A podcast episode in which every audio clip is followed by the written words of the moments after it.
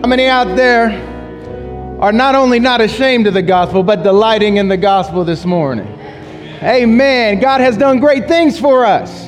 The good news that you are loved not because of how you perform, but because of how Jesus performed in your place. The good news that you don't have to live like an orphan because you've been adopted into the family of God and you have a father now. The good news that you are on the pathway to glory. There's no reason to be ashamed. See, they always want to get me the pre sermon to get me going. I know how you do. I know how you do. Good morning. I am so glad to be with you once again, Redeemer Church. It's a joy to be down here in the SIP again, supporting my brother, Pastor L. I just want to encourage you and commend your faith to bless your pastor with rest. I promise you, you have not yet heard the best sermons that Elbert McGowan is going to preach. He is about to come back on fire, I'm sure of it. So I'm glad to be able to step in as a humble replacement for my dear brother. And uh, so glad to hear of all that God has been doing in your midst. Pastor L's been sharing about how the Lord's been at work, how he's been growing your community, and how you all have been stretching into the mission. So I want to come along and bring God's word to encourage you and strengthen you in that work. Our passage of scripture for this morning comes from the Gospel of Luke, chapter 10, verses 25 through 37. A familiar parable, but we're going to work through it because God's word is endlessly rich. Amen. So we expect that every time we come to God's word, God is not going to fail to accomplish what he sends his word for in our lives. So let us now hear our text for this morning from the Gospel of Luke, chapter 10, beginning with verse 25. This is God's word. And behold, a lawyer stood up to put him to the test, saying, Teacher, what shall I do to inherit eternal life? He said to him, What is written in the law? How do you read it? And he answered, you shall love the Lord your God with all your heart, and with all your soul, and with all your strength, and with all your mind, and your neighbor as yourself. And he said to him, You have answered correctly. Do this, and you will live. But he, desiring to justify himself, said to Jesus, And who is my neighbor? Jesus replied, a man was going down from Jerusalem to Jericho, and he fell among robbers who stripped him and beat him and departed, leaving him half dead. Now, by chance, a priest was going down that road, and when he saw him, he passed by on the other side. So, likewise, a Levite, when he came to the place and saw him, passed by on the other side. But a Samaritan, as he journeyed, came to where he was, and when he saw him, he had compassion. He went to him and bound up his wounds, pouring on oil and wine. Then he set him on his own animal and brought him to an inn and took care of him. And the next day he took out two denarii and gave them to the innkeeper, saying, Take care of him, and whatever more you spend, I will repay you when I come back. Which of these three do you think? proved to be a neighbor to the man who fell among the robbers. He said, The one who showed him mercy. And Jesus said to him, You go and do likewise. The grass withers and the flowers fall, but the word of our God stands forever. If you would, please join me in prayer. Lord, we are so thankful that you have spoken to us, that you have revealed yourself. And what you have revealed about yourself is that you are full of grace that you are kind, that you are just, that you are holy. And all of us have to reckon with all of these characteristics that you have revealed yourself to have. And so, Lord, we pray that we would hear from your word and not just hear random biblical truths, not just learn basic biblical data, but that we would hear the good news of Jesus Christ and that it would be worked into our souls, that we would receive your grace afresh this morning. So speak, Lord, for your servants are listening. We ask it in Jesus' name. Amen. A few years ago, uh, my family plotted on me for Christmas, and they bought me a Fitbit. Now, I didn't ask for a Fitbit, but my family bought me a Fitbit. And if you're not familiar with what a Fitbit is, a Fitbit is like a little watch. And what it does is it counts your steps every day to let you know how many steps you are taking in the day.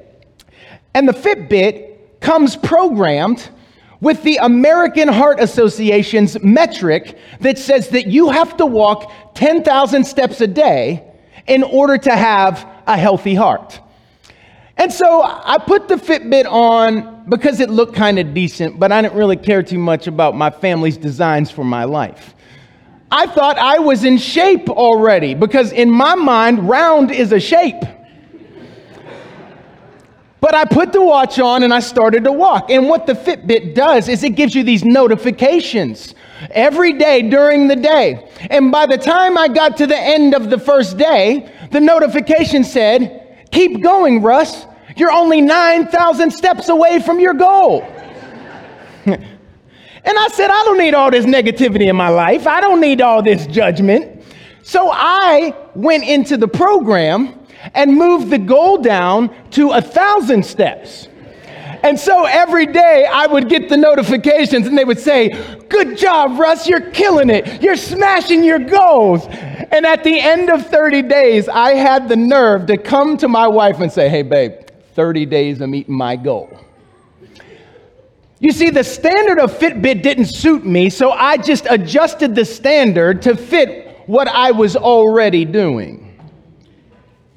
I was avoiding the standard to my own detriment. Now, in the scriptures, the Lord has given us a standard of neighbor love that is required for us to have a healthy heart. He has given us a standard of cross cultural love that is supposed to get us going in the directions that He has called us to go. You know, every time we get into the scriptures, we get the notification that, that encourage us along into this, this way of living, this, this life of having a healthy heart before God that's demonstrated in loving neighbor.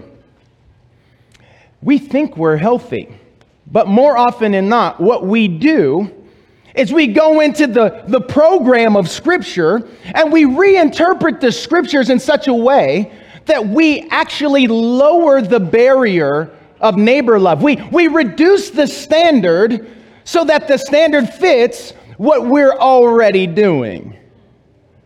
And we have the nerve to boast about our theology and our heritage while we leave the call to neighbor love largely left untouched in a lot of our lives. We have fooled ourselves into thinking that we can have a healthy heart before God without living out this life of neighbor love to which He's called us. We think that we can actually have a healthy heart by simply loving those who love us back, by simply loving those who are like us and who share our affinities. So today, we're going to take a look at this iconic parable, the Good Samaritan parable. And what we're going to do, Lord willing, is we're going to see from this parable why Jesus is beautiful and believable. And so we're going to approach this text through two points. We're going to see the call to neighbor love and the cost of neighbor love. The call to neighbor love and the cost of neighbor love. So let's look at our first point the call to neighbor love. Now, if you look at the text, beginning with verse 25, what you notice is that we don't get a whole lot of context, do we?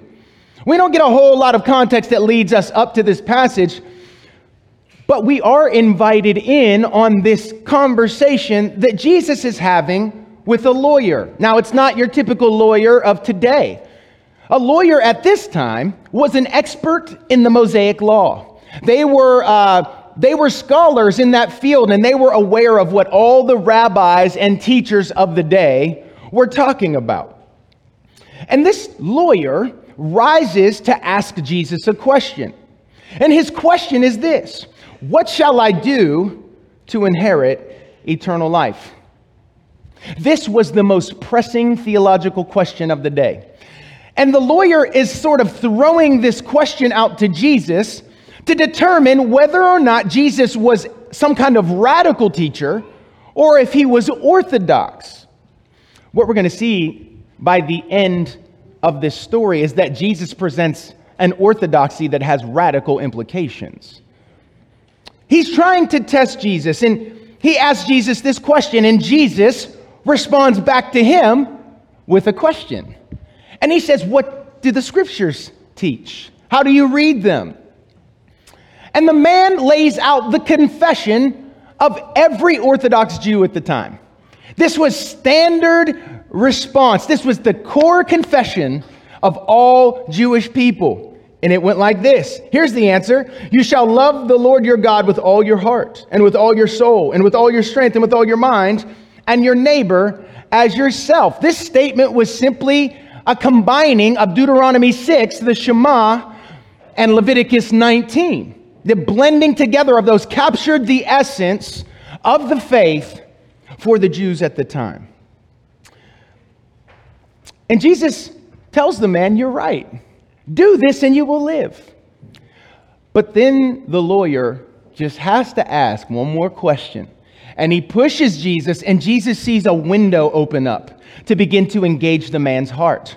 The man replies back to Jesus, and he says, And who is my neighbor?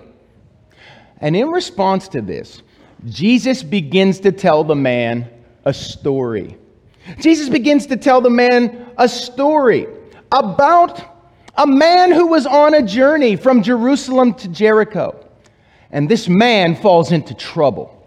Now, this was a treacherous journey from Jerusalem to Jericho. It was like basically like climbing down a mountain. It was a steep decline. It was very rugged. It, there were lots of caves on the road where robbers could hide and ambush you. It was a very dangerous journey. And this, this man falls in with robbers and he is and he is attacked. Okay? Now, at this point, what we have to appreciate is the fact that Judaism was very clear that if you were going to love God, you had to love God's image. For example, if I had a picture of my mom right here and I tore it, you would not conclude that I had a problem with photographs. You would, ha- you would conclude I have a problem with my mother. In a similar way, every faithful Jew was aware of the fact that if you destroyed God's image, you had a problem with God. But there were two primary ways that they would get themselves out of the requirements of neighbor love. The first thing that they would do is that they would isolate from the sinners out there. And if they isolated from those sinners, if they just stuck in their little controlled group of people like them, then they would never run into those sinners out there, and then the requirements of neighbor love wouldn't be so difficult because they would only ever be around people who were like them and shared their sensibilities, people who were easy to love, easy to like, easy to understand. They never were in the way of people who were radically different, who conflicted with them. That was the first way to isolate yourself. The second way that they avoid, avoided the, the command is they justified themselves. You see that in the text. Look at verse 29. And who is my neighbor? It seems like an innocent, honest question, doesn't it? Like the man's just trying to get a little bit of clarification, but, but Luke tells us that the man was trying to justify himself. In other words, what he wanted to do is he wanted to get this neighbor love thing figured out in such a way that it demonstrated he was already doing it. What he wanted to do is he wanted to reduce the demands down to something that he understood to be reasonable. Be reasonable, Jesus. He's trying to get around the original intent of neighbor love requirements by reducing the demands to what he's currently doing. He wants to lower the bar so that he can say, Yeah, I've done that. I've done that. I've loved my neighbor. But here's the thing in his mind, the fact that he asked the question, And who is my neighbor? Reveals to us that in this man's mind, it could not be the case that everyone's a neighbor. You see, in this man's mind, he had two categories there were neighbors and there were non neighbors. Neighbors were decent folk respectable in society, likable people that he could relate to. And non neighbors were sinners, Gentiles, those people. You see, this man has these two different categories, and no doubt he had come across on that day morally broken people who were in need. And he looked at them and he said, hmm, non neighbor. And then a little while later, the man came across someone who was ethnically different who was in need. And he looked at them and he said, hmm, non neighbor.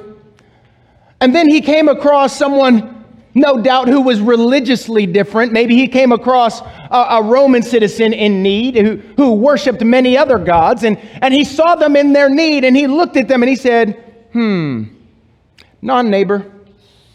You know, I'm pretty good at this neighbor love thing. Listen, anyone can think themselves good at neighbor love if they have this category of non neighbor, and every person you don't want to deal with, you just put in the category of non neighbor. Anyone can think themselves good at neighbor love on that framework. But what we're going to see is that Jesus is going to push him farther than he ever imagined.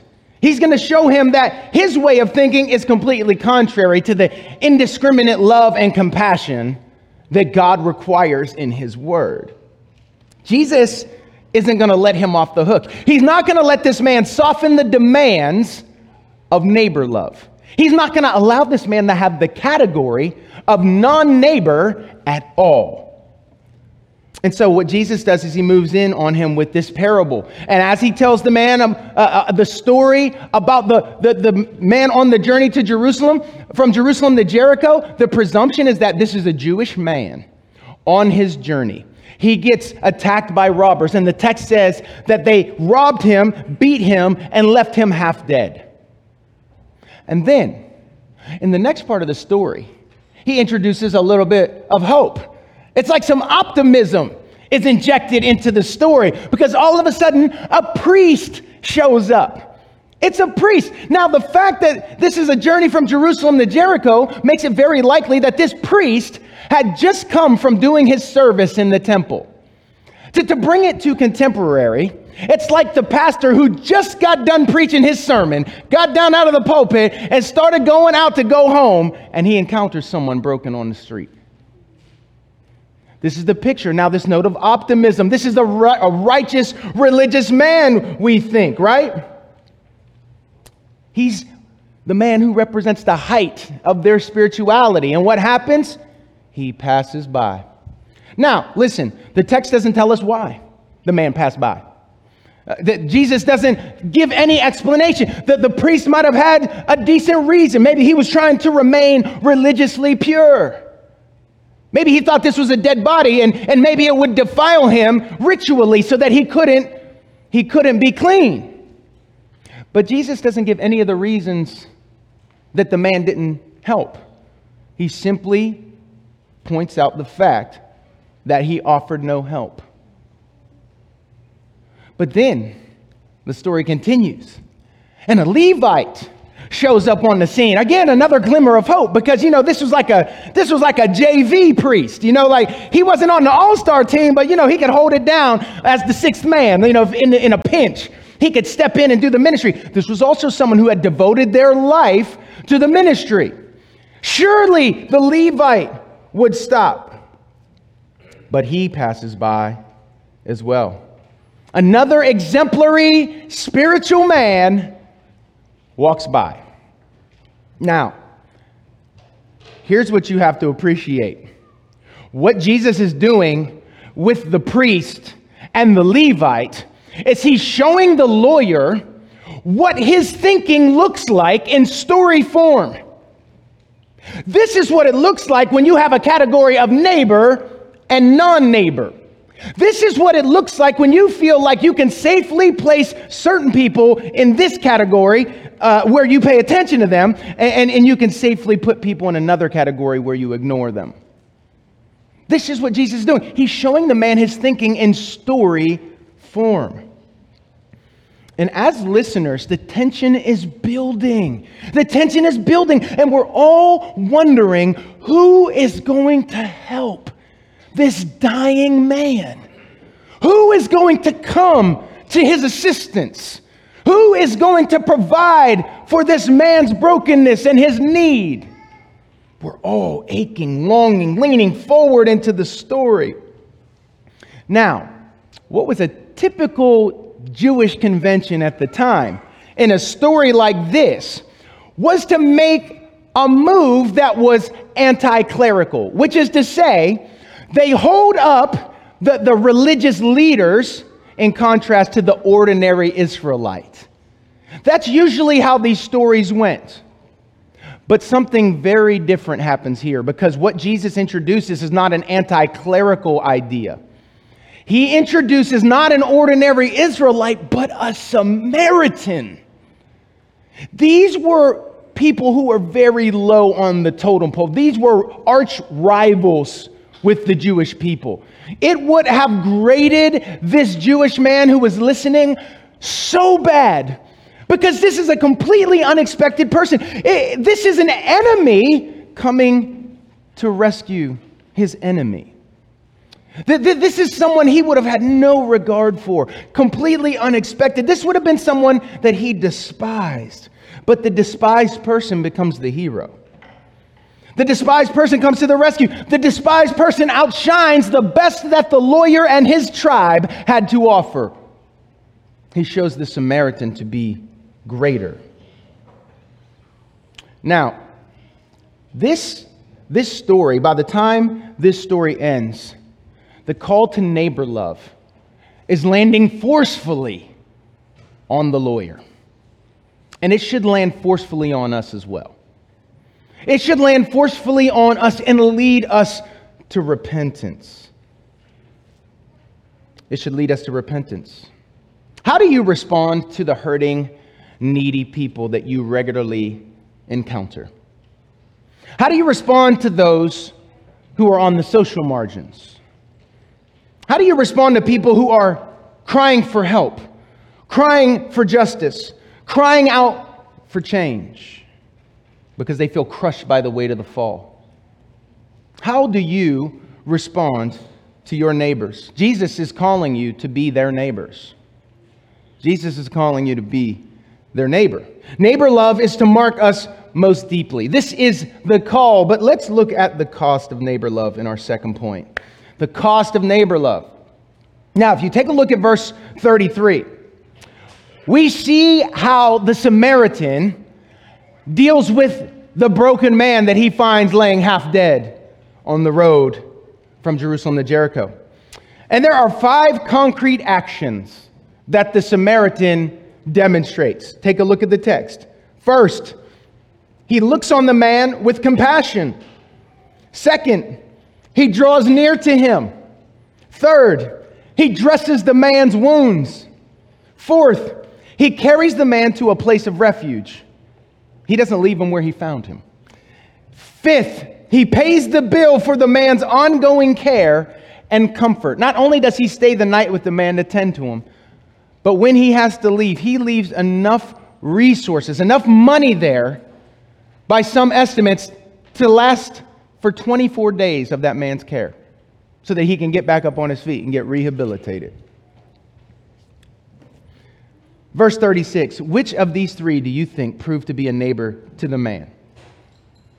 And the lawyer is so frustrated with this story, he won't even name the Samaritan. He just says, The one who showed him mercy.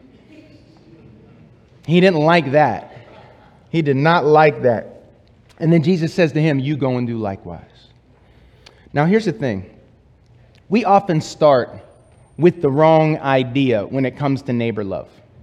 As, as Americans, as people in Western, secular, modern culture, no matter what subculture you're a part of, the macro culture we're all a part of, leaves us with these ideas when it comes to neighbors and love. We say, okay, how can I do what Jesus is calling us to do without altering my lifestyle? How can I give like this without having to really give up anything of great value or importance to me? How can I help people without imposing too much on my own freedoms and enjoyment? How can I find the painless, costless way of loving neighbors? And the answer to all these questions, of course, is you can't.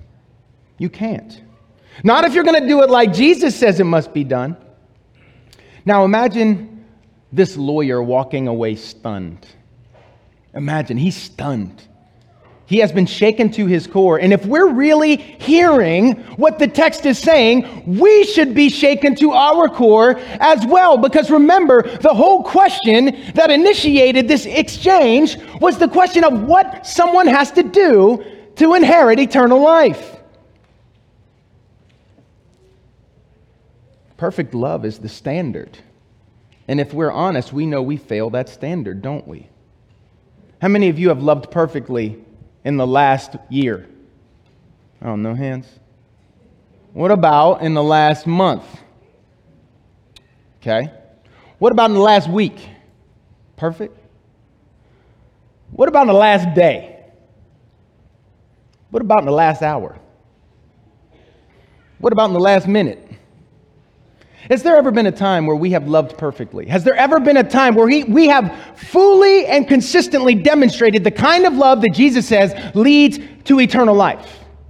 That's why it should cause us to tremble.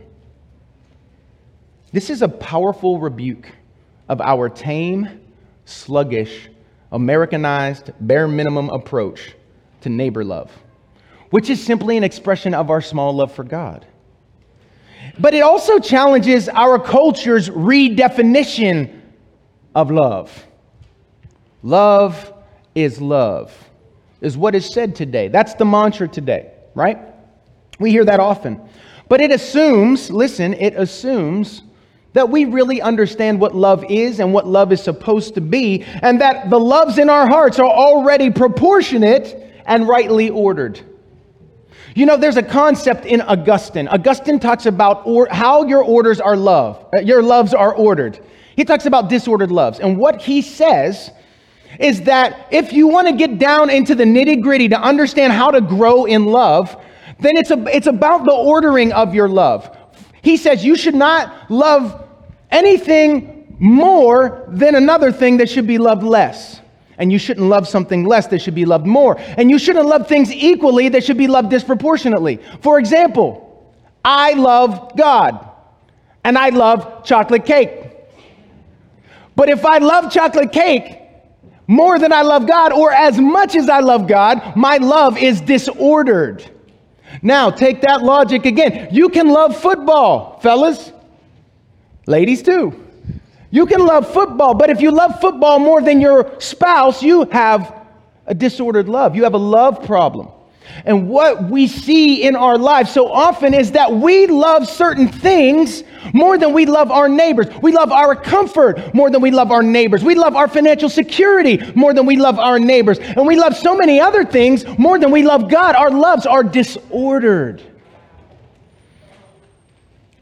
The problem gets thicker because here's the thing for, for secular people, if you're in here today and you are exploring the Christian faith, and, and you're not, you don't really believe in God, but you're, you're curious, you're exploring, I want to offer you a gentle challenge.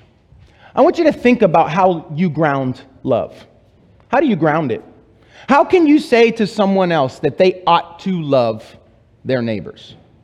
How can you tell them they ought to do justice? How, how can you tell them they ought to work for racial justice? How can you say that on your framework? I'm curious. I think what you'll find is that the secular version of love is purely therapeutic, which is to say that the secular version of love isn't about the one you're loving, it's about you feeling better about yourself. It's about you projecting the identity that you want to project out into the world. Really, at the end of the day, it's a big exercise in narcissism because your love for other people is performative and it's meant to secure your own sense of worth. It's therapeutic. And I think that's a pretty shallow ground for love. And I think you would agree with that. Maybe you have never explored the roots, the axioms that drive you. You see, Jesus is cutting across all these thin definitions and thin expressions of love, and he's taking us much deeper than we would ever want to go. He's showing us the cost of love. You see, the problem with the secular vantage point on love is that it does not account for the fact that we are sinners, that we are selfish that we are self absorbed, that we are greedy, that we are materialistic, that we are broken, that we're fearful of other people, that, that, that, that does not account in the secular framework. And that is a problem. But this vantage point also lets us off the hook when it gets uncomfortable. When we are faced with people we don't want to love, we just do what feels good. And here's the thing here's the thing that we need to understand not just for secular folks, but for all of us. Here's the reality humanity has already shown that we wouldn't recognize love if we were staring him in the face. We beheld the God who is love in the flesh, and we opposed him. We rejected him. We betrayed him. We ran from him. We crucified him and we buried him. The bad news is that we have failed love. But the good news is that love will not fail us. Do you see it? The only way you can live into this kind of neighbor love is if you know yourself to be the neighbor who was loved the neighbor who was loved by Jesus. Aren't you glad this morning that Jesus didn't look at us and say, non neighbor? You ought to be glad this morning that Jesus is better than our kind of love. When humanity leapt headlong into sin and misery, all of heaven was aching and wondering who will love these dying people. Then along came compassion from the most unexpected person. Along came compassion from the God you despised and rejected. Everything changed when the God man arrived on the scene. He was not who we expected. He was despised and rejected, but he becomes the climax of redemption. The love of Jesus outshines the best that the lawyer and his tribe have to offer, and the love of Jesus outshines the best that the world has to offer us today. Because before Stevie Wonder called to say, I love you, before Al Green was talking about love and happiness, before Beyonce was dangerously in love, the Lord is revealed in Scripture to be love itself. Scripture reveals God to be love. And the good news of Jesus is that even though we have opposed love and betrayed love and crucified love and buried love, love has risen from the grave. That's good news. Love looked on us with compassion when the world, the flesh, and the devil left us not just half dead, but completely dead. Love drew near to us in our distress. Love dressed every wound. Love carried us to refuge in the kingdom. Love paid the bill for our ongoing care and comfort. Then love sent us into the world to share this good news. Love ascended to the right hand of the Father to speak your case by name and love has promised to come back and make all things new. God is love, and that is most fully revealed in Jesus. It's in Jesus that we get our standard of neighbor love. You want to know what love is? Look at Jesus. His life, his heart, his actions, his sufferings, his sacrifice. That is love. And that is the kind of love that God calls his people to. I hope you see that there is nothing that Jesus calls you to that he has not done before you. And in to a far greater degree than you ever could. We have been raised up with Christ that we might love like Christ. The redeeming love of God in Jesus Christ not only covers our failures to love, but it also transforms you and gives you the motivation and the sustaining grace to continue on in love. Do you see the good news? Jesus was not lying when he said, if you want to inherit eternal life, you got to love the Lord your God with all your heart, mind, soul, and strength, and love your neighbor as yourself. And we all know we're dead to rights on that grid, but we look to the perfect life of love that Jesus lived and credited to us, and he died to cancel out our failures to love. That's good news. And that is the source from which you begin to move out in love. You begin to confront your fears and the smallness of your heart. That's where, like the Grinch, after you experience the joy of the gospel, your heart grows three sizes. You see what I'm saying? It's only the gospel that can grow you as a lover. It's only the gospel. It gives you transcendent motivation to love. Not just people who are convenient, not just people who are like you, not just people you enjoy spending time around, not just people that you understand. Everybody, always. Everybody, always. You know, because of the kind of good news that we have, we ought to be giving away love like we're made of the stuff. You know what I'm saying? That's how Bob Goff put it. We ought to be the kind of people who are always in the mix, showing love to those in need. You know, because of the gospel, here's the good news you don't have to work for love, you get to work from love. And that's a big difference, y'all. When you're working for love, you never are quite sure if you are secure. You're always anxious and fearful. You're always running around wondering if it was good enough. Put that away. You don't work for love. God has loved you. He set his love on you before the foundations of the world, and he came to seal that love when Jesus came, and he seals that love further when his spirit opens up your heart to see the grace and glory of Jesus, and you believe and repent and come home. You work from that love. And if you're working from that love, you never run out of juice. You don't run out of reasons. you don't run out of motivation because every day, what do you wake up to? New mercies, fresh grace, abounding grace, grace that's greater than all your sins. That's what you wake up to every morning, and that's what drives the Christian life of love. You see, a, a neighbor loving Savior is out to produce a neighbor loving people. He wants you to be a community of Good Samaritans. For our neighbors, listen, do you see how the gospel works? Because of the way that Jesus loved us, now for our neighbors, you know what we do?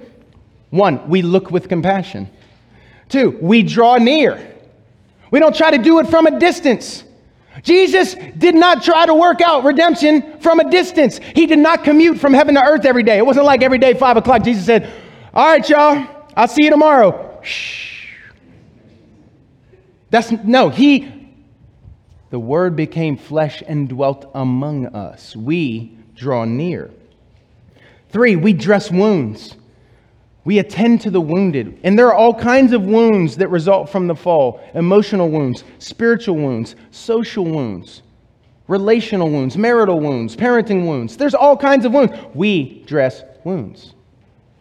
Four, we carry people to refuge in the kingdom. Okay?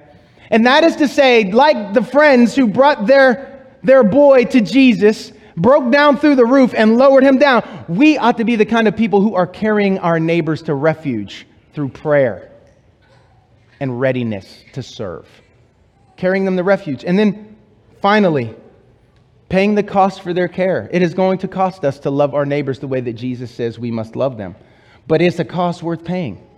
It's a cost worth paying. Because you know what we are as the church? I'm going to put this in a little fancy terms, okay? But I mean it. We are the hermeneutical grid by which our neighbors look at the gospel and look at God and look at scripture, which is to say, we are the interpretive grid for our neighbors. How do they come to understand and think about what the Christian faith is and who God is and who Jesus is? By observing us. Are we helping them to rightly interpret what the Christian life is and what the gospel is all about? through the lives that we live and the words that we share with them. Let me give you a few applications, okay? That's the life we're called to. We're called to work that out like Jesus and to work it out with Jesus. But how do we do it? Okay, here's some applications. One, the first thing I want you to do, I want to encourage you to run all your excuses to the gospel.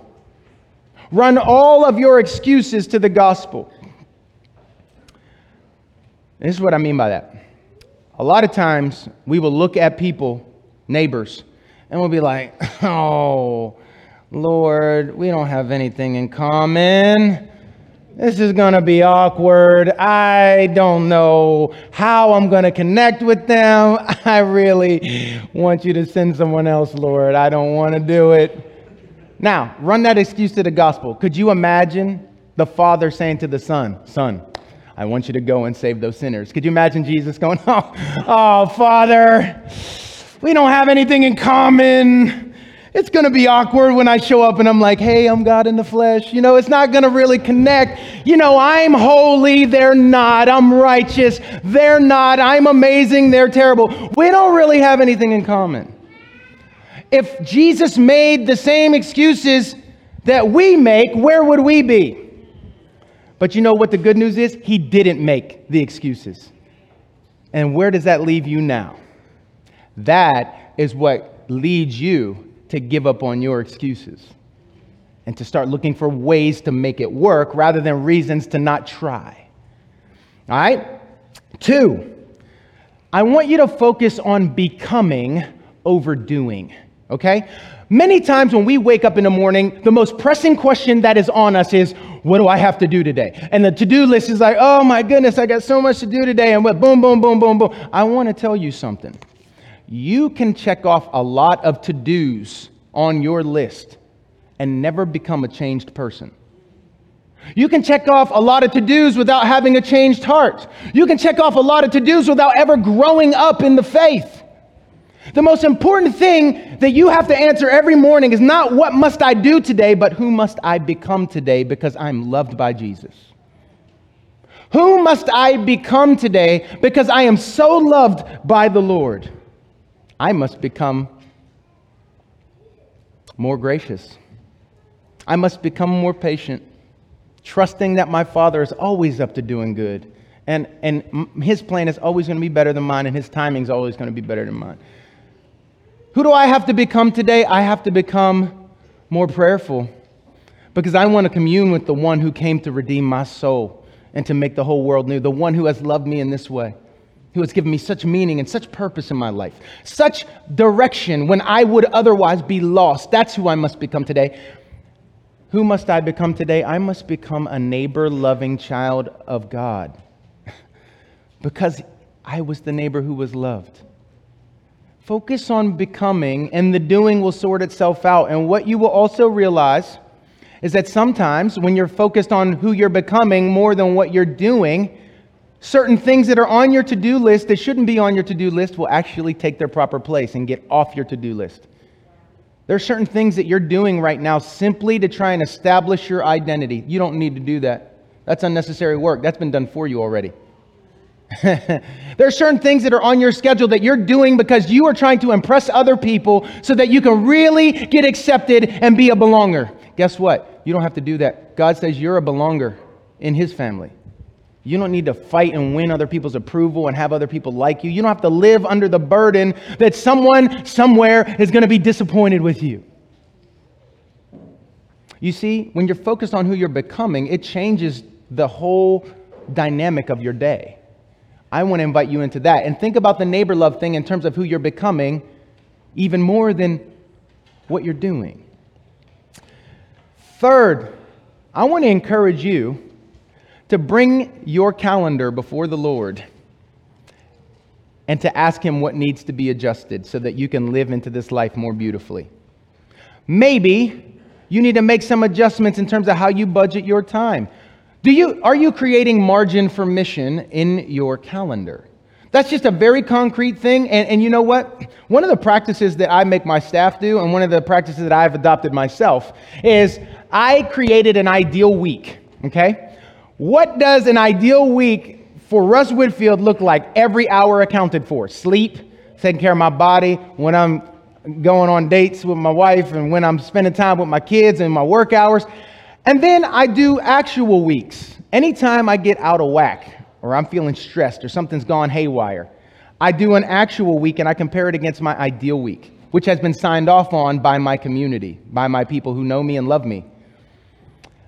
That, that calendar should be a visual representation of a growing health and integrity in your life, a growing wholeness. And if you see anything that's out of whack there, that's a concrete, practical way to start thinking through some changes, okay? At the end of the day, what I want to encourage you to do is think about the ordinary means of grace and the ordinary moments of life. The ordinary means of grace, the word, the sacraments, and prayer. How do you grow up? How do you, how do you grow up in the faith? Well, it's like this. If you want to if you want to get hit by a car, you go run around out on the street, right? If you want to get hit by a train, you go stand on some train tracks. If you want to get hit by the grace of the Lord, you go to the word, the sacraments, and prayer. You don't need a fancy conference to get some quiver in your liver. Oh, oh, I, I, got it now. Okay, I'm changed. I'm changed. You don't need a mountaintop experience. God does not microwave maturity. He does it in the slow, ordinary moments through the ordinary means. You don't need a mountaintop. Think about this Jesus, most of his life was lived in obscurity, in ordinary, mundane moments. And do you know that you are saved as much by what Jesus did in the mundane moments of life as you are at, in, for what he did at the cross? Because if Jesus had been unfaithful just once in any of those ordinary moments, he would have had no righteousness to give you. We would be lost. But Jesus was faithful in the ordinary. And I, I, know it's, I know sometimes you hear a sermon like this and it's like, okay, let's take over the world. Let's, let's take over Jackson, right? I, I want to encourage you to think smaller this time. And think, okay, where are the immediate opportunities in my life right now that I can begin to go deeper into this step by step? Because you know what? You don't rise. There, James Clear wrote a book called Atomic Habits. And it's basically a book on how do you begin to embrace change in your life. And he said this this is the gem, this is fire. He said, Nobody rises to the level of their goals. We fall to the level of our systems. He said, every team in the NFL had a goal to win the Super Bowl this year, but only one team reached their goal. He said that shows you that goals are not enough. You need to have the systems in place. I'll put it to you this way you don't rise to the level of your inspiration, you fall to the level of your formation your practices, the life and practices and habits that you have embraced in your faith. So it's ordinary means and ordinary moments. It's this love, it's this grace, it's this redemptive social action that reveals Jesus to be beautiful and believable. I want to invite you to place your faith in Him, to maybe do it for the first time today to say, all right, I don't have it all figured out. But that that is what I need. I need that kind of I need to be loved like that. And I want to love like that. And I now see that the gospel is the only way to do it. You know what you need? All you need is your nothing. you come to God with an open, empty hand, and He will fill it. All you have to do is acknowledge your need. That's all you need is your need to trust in Jesus. And if you have been walking with Jesus for a long time, I just want you to listen to this passage, worship the Lord, trust in Him, and seek to follow Him, growing up in His grace, so that you may be the kind of Samaritan that He was to you. Let's pray. Lord, we thank you for your word. Thank you for teaching us. Thank you for loving us. We thank you for coming to find us. We thank you, Lord, that you did not put us in the category of non neighbor, but you loved us to the end. We are grateful, Lord, and we pray that you would help us. Give us the grace to respond to your love in the way that we love other people. Point it out specifically, Lord. If there are particular sins that we need to repent of particularly, would you show us, reveal it to us? If there are particular patterns that we have in our lives that need to be changed, would you point it out, Lord? And would you give us the grace when we hear you pointing it out, when we sense that you are through our community and through the teaching of your word guiding us in a fresh direction? Help us have the courage and the consistency by your grace to live into it, to make the changes. We ask for your grace to do this. Bless Redeemer Church in this way, to be a neighbor loving community. In Jesus' name we pray. Amen.